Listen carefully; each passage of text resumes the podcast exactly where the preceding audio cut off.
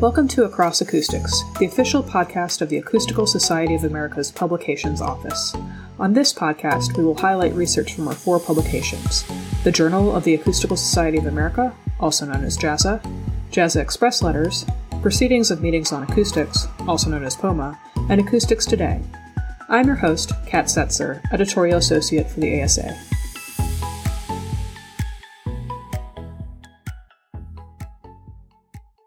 Joining me today is Eleanor Martin of the Wellcome EPSRC Center for Interventional and Surgical Sciences at the University College London. Dr. Martin is the lead author on the article Measurement and Simulation of Steered Acoustic Fields Generated by a Multi Element Array for Therapeutic Ultrasound, which appeared in the January issue of JASA Express Letters. Thank you for taking your taking the time to speak with us today, Ellie. How are you doing?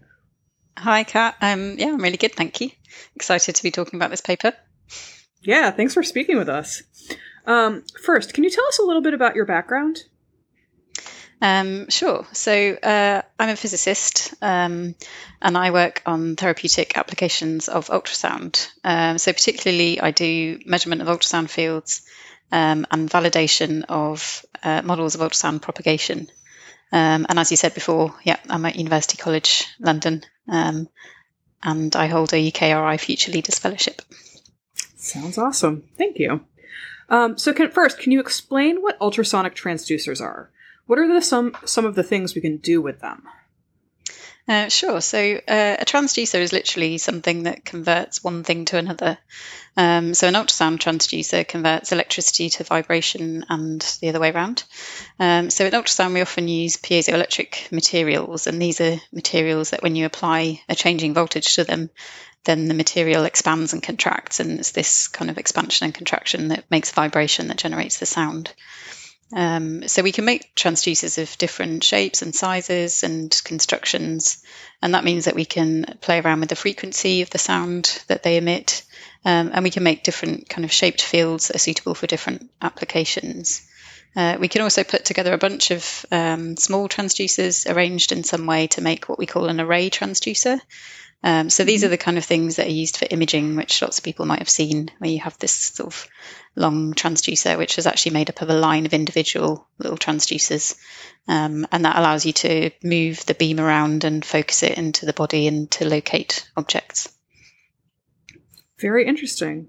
So, can you give us a bit of a background on how ultrasonic transducers are used in therapeutic settings? So there are now a, a, growing number of applications of ultrasound for different therapies. So, for example, one of the best known ones is probably high intensity focused ultrasound. So this mm-hmm. is where you you have some kind of uh, source which is sometimes curved and usually made up of um, a bunch of elements in one of these arrays, um, and it tightly focuses the sound field and concentrates energy into the body, a bit like when you focus sun through a magnifying glass and you can um, start a fire. Um, so the, the aim is here to focus the, the sound to to burn cancerous tumours and, and other things. Um, so then there's also applications in drug delivery as well. So delivering drugs to specific sites in the body. So you can use the sound to release drugs from within the little bubbles that they're being carried in, um, or to help the drugs to diffuse out of the circulation into the tissue more effectively. Um, and another big area of therapeutic ultrasound, which is really growing at the moment, is ultrasonic neuromodulation. So, in this application, ultrasound is focused through the skull into the brain, um, where it then affects the function of the neurons. So, the aim is not to damage them, but to modulate their function in some way. So, for example, it might be used to reduce abnormal activity, which are associated with tremors or something like that, or epilepsy, um, or to change the um, the workings of brain circuits, which might help in the treatment of depression. So the work that we were doing in this paper was sort of in this context, um, where you need the ability to focus into the brain to target specific regions, which is made really difficult by there being a skull there. Um, and you obviously can't measure the pressure inside the skull, so you need to be able to simulate it to, to estimate what it is. That is so interesting and very cool. Um, so, how is modeling typically used in ultrasonic therapies? Uh, so there are lots of different types of models of varying levels of complexity that people are using. Um, so one example would be that to to um, correct for the, the distortions that are caused by the skull in one clinical device, they use a relatively simple model which basically traces the path of the sound waves through the skull. Um, mm-hmm. And then you can correct uh, for this distortion in order to get a better focus inside the patient's brain. Um, and then there are much more complex models that can also capture the, the absorption of the sound in the tissues of the body and in waves that are reflecting and bouncing in all directions. And these ones uh, might be used for things like assessing um, the outcomes of treatments or the suitability of a particular patient for, for treatment, or even just for transducer design um, and sort of evaluation of, of different transducers and things like that for therapies. Um, but for, neuro- for neuromodulation, because of the skull, we use these array transducers to allow us to steer and to focus the ultrasound. And we need to work out how to drive each of the individual transducers to correct for this distortion. Um, so we use it to to do that kind of correction as well, um, to work out how to delay the signals to the elements so they will arrive at the right time. And like I said before, to try and work out what the pressure is in the brain where we can't measure it. Oh, okay. That all makes sense. Um, so you mentioned that modeling fields generated by therapeutic ultrasound arrays can be prone to errors.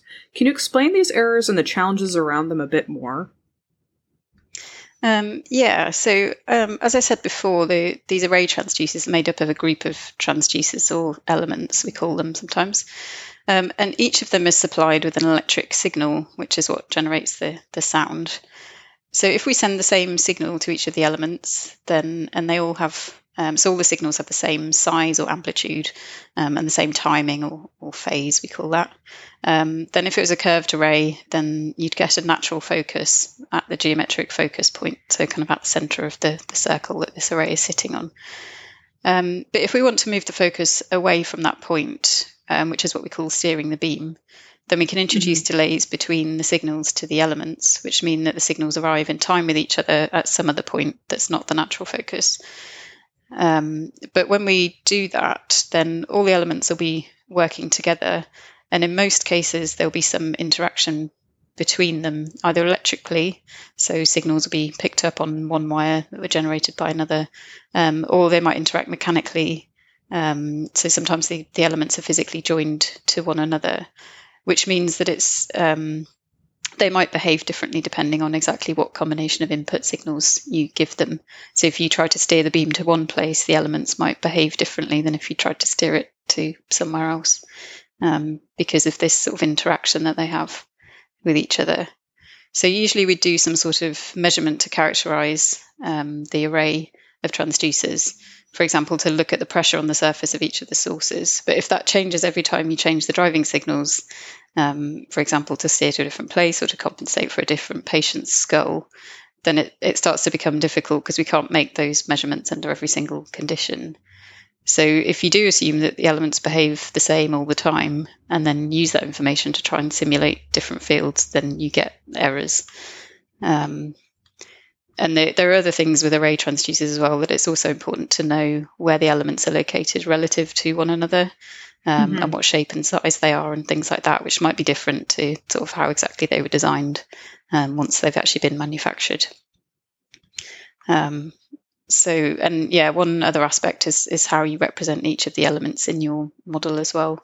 Um, that it might be simple to assume that they behave as sort of what we call ideal radiators, where the whole surface is moving backwards and forwards like a like a piston. So we call that a piston source. But actually, a lot of the time for real transducers, there's usually some variation in the way the sources vibrate um, across their surfaces. So we can get that information from measurements, um, but that's obviously much easier if you've only got one transducer. Whereas if you've got hundreds, then it might be mm-hmm. difficult mm-hmm. to get all that information and then to use it. So be simpler to, to model them as an ideal source. That once again makes a lot of sense and is very interesting. Um, so, for this study, how did you characterize the transducer? Um, so, in this study, um, we used a technique called acoustic holography. Um, so, this allows us to reconstruct a 3D ultrasound field from a 2D measurement, basically. Uh, so we make a measurement of the pressure in the ultrasound field across a 2D plane which is sort of perpendicular to the, the direction of the beam axis that the field is propagating in. Um, and then we used, in this case, we used the angular spectrum method to then propagate this 2D measurement um, backwards through a 3D volume, which sort of covered the source. Um, and then we could look at what the field was on the surface of each of the individual elements in the array. And we could also get the position of each of the elements in space, um, as well as the pressure on the surface of each one. So that tells us everything we need to know about the source. Okay. Um, so, how did your study aim to reduce uncertainty in mo- modeling these transducers under the variety of driving conditions that may be used? Uh, so the aim was to try and find the best approach for simulating fields that were generated by the array transducer. So we mm-hmm. did that by looking at the different errors that were introduced by some of the things that I mentioned before, um, to to see which which of those were most important and how we could reduce them, basically. So one of the things we did was we found the actual positions of the elements in the array relative to each other um, using this holography method that I just mentioned. Mm-hmm. Um, mm-hmm. And we, we looked at what would happen if you used those measured positions to, to simulate the field generated by the array compared to what if you used the, the positions that we kind of assumed the elements were sitting in when we designed the housing of the transducer. Um, and then we also looked at what was the difference if you used the the size of the element that the manufacturer told us compared to one that we'd sort of obtained from a measurement. Um, we also looked at the difference between assuming all the elements behaved in the same way as each other, so meaning that there's no difference in the pressure they generate even when they're given the same signal, whereas actually because they're all slightly different to each other electrically, then they, they generate slightly different signals. Um, and then we looked at what happens if you allow them to vary from each other. Um, using the information that we got from the measurements, or if we added in this prediction of the electrical crosstalk that we made between each of the elements.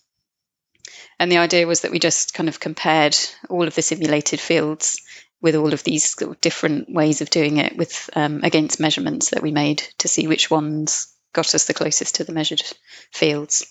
Um, and that would give us an idea of, of what it's most important to know about the transducer and how it behaves and, and what we should do to make sure that we're modeling them in as, as accurately as possible.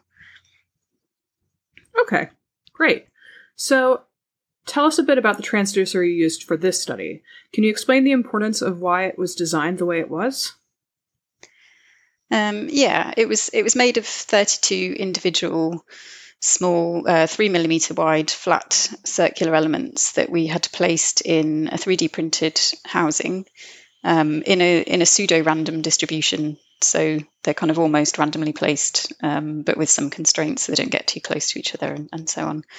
Um, and that was on a curved surface, so there was a natural focus. It was kind of a bowl shaped transducer. Um, and having a number of elements, so 32 in this case, gave us the ability to to steer the field around. Um, mm-hmm. And then there's also natural focus because of that um, that curve. Uh, the frequency that the elements um, resonated at was uh, 550 kilohertz, and that that's suitable for getting through a human skull mm-hmm. without too much absorption um, but high enough that the, the focal region doesn't start to become too big, which is what happens as you as your frequency gets lower. Um, so yeah, so I think that's mostly it. We use these individual elements in a 3D printed housing so that we could move them around if we wanted to make a different transducer, which which always makes things a bit easier. Um, so yeah, that was kind of the the rationale behind that. Well, there you go. yeah. uh, so you mentioned that the transducer elements were modeled as a set of identical circular piston radiators. Why did you choose to model the elements in this way? What effect did it have? Um, so actually, for these small elements, they I said they were three millimeters a, across, and the, the mm-hmm. frequency that they vibrate at is 550 kilohertz. So that means that they're actually only about one wavelength across, mm. um, which means that they do actually have a pretty good sort of uniform uh, pressure distribution. Well, so it's actually, if you look at the pressure on the surface of the source, you get a sort of Gaussian distribution of pressure. Um, and that's equivalent to what you get if you had a uniform source velocity. So if the surface of the source was all moving at the same time. And that's how we would model an ideal radiator in using the, the simulation code that we use. Um, so actually, it's a pretty good fit in this case to, to model them as ideal radiators. So we, we looked at a number of the elements to, to see how they behaved um, and decided that we could actually rep- represent them all pretty well by using a single ideal source with you know just one size that represents everything. Um, and that makes things a lot simpler just having one uh, one source that you place around um, at the different positions in your simulation. Um, and it was fine because there wasn't much difference in this case. Okay that makes sense um, what is electrical crosstalk how do you predict it with your model um, so electrical crosstalk is when you have basically if you have a signal transmitted in one circuit, then it's when it causes interference or a signal to be generated on another nearby circuit. So in this case, we're talking about the wires that connect the signal generator to the elements and the elements themselves. Um, so the voltage on one wire um, that goes to one element causing a voltage to be induced on, on another neighboring wire an element. Um, so we tried to predict this by using some measurements to work out what the relationship between the electrical input signals that we set were. So the signal that was sent to each of the elements, um, and then the acoustic outputs that we got on each um, on each element. So that means that what the pressure was on the surface of each um, of each element. Um, so we had a look at. Uh, so we know that the crosstalk signals caused by one element and another depend on the distance between the wires. Um, so if the wires are close together, you get a bigger crosstalk voltage generated than on ones which are further away. So we cut open a piece of the cable to have a look at where all the wires were and how far away they were from each other. Um, and then we looked at how different the elements were to each other by measuring the pressure they generate when you drive them individually. So that gives us some information about about that as well. Um, and then we made some measurements under several different conditions. So we had different input signals, and then we measured different output, um, acoustic outputs on the elements. And then mm. we hmm. sort of put all this together to find a matrix that we could multiply the electrical signals by in order to get the acoustic output signals. Um, and that we, we kind of arrived at that by doing some some optimization and and making everything um, match up um, mathematically, and that seemed to work in the end. Ah, okay. Um, tell us about how you stimulated steered fields. Um, yeah, so the steered fields uh, are these fields where they have the focal point moved to some position that's away from the natural focus of the array. So we do that by introducing the time delays between the signals sent to each element so that they all arrive at the intended point in phase or kind of at the same time. So to, to work out what those delays are, we can just look at the, the positions of the elements and the position of the of the intended focus.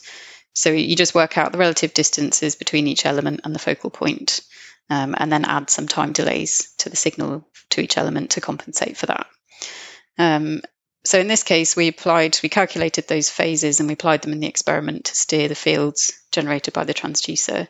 Then for the simulation, we took these input signals and multiplied them by our matrix that we found um, mm-hmm. in order to map them to the acoustic output pressures on each element. And then it was those acoustic output pressures that were then put into the simulation.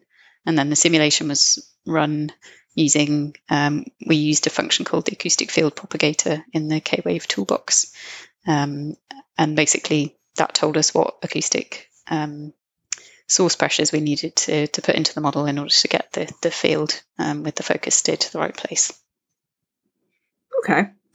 So, how did you validate the accuracy of these simulations of steered fields? And on a similar note, how did you evaluate errors?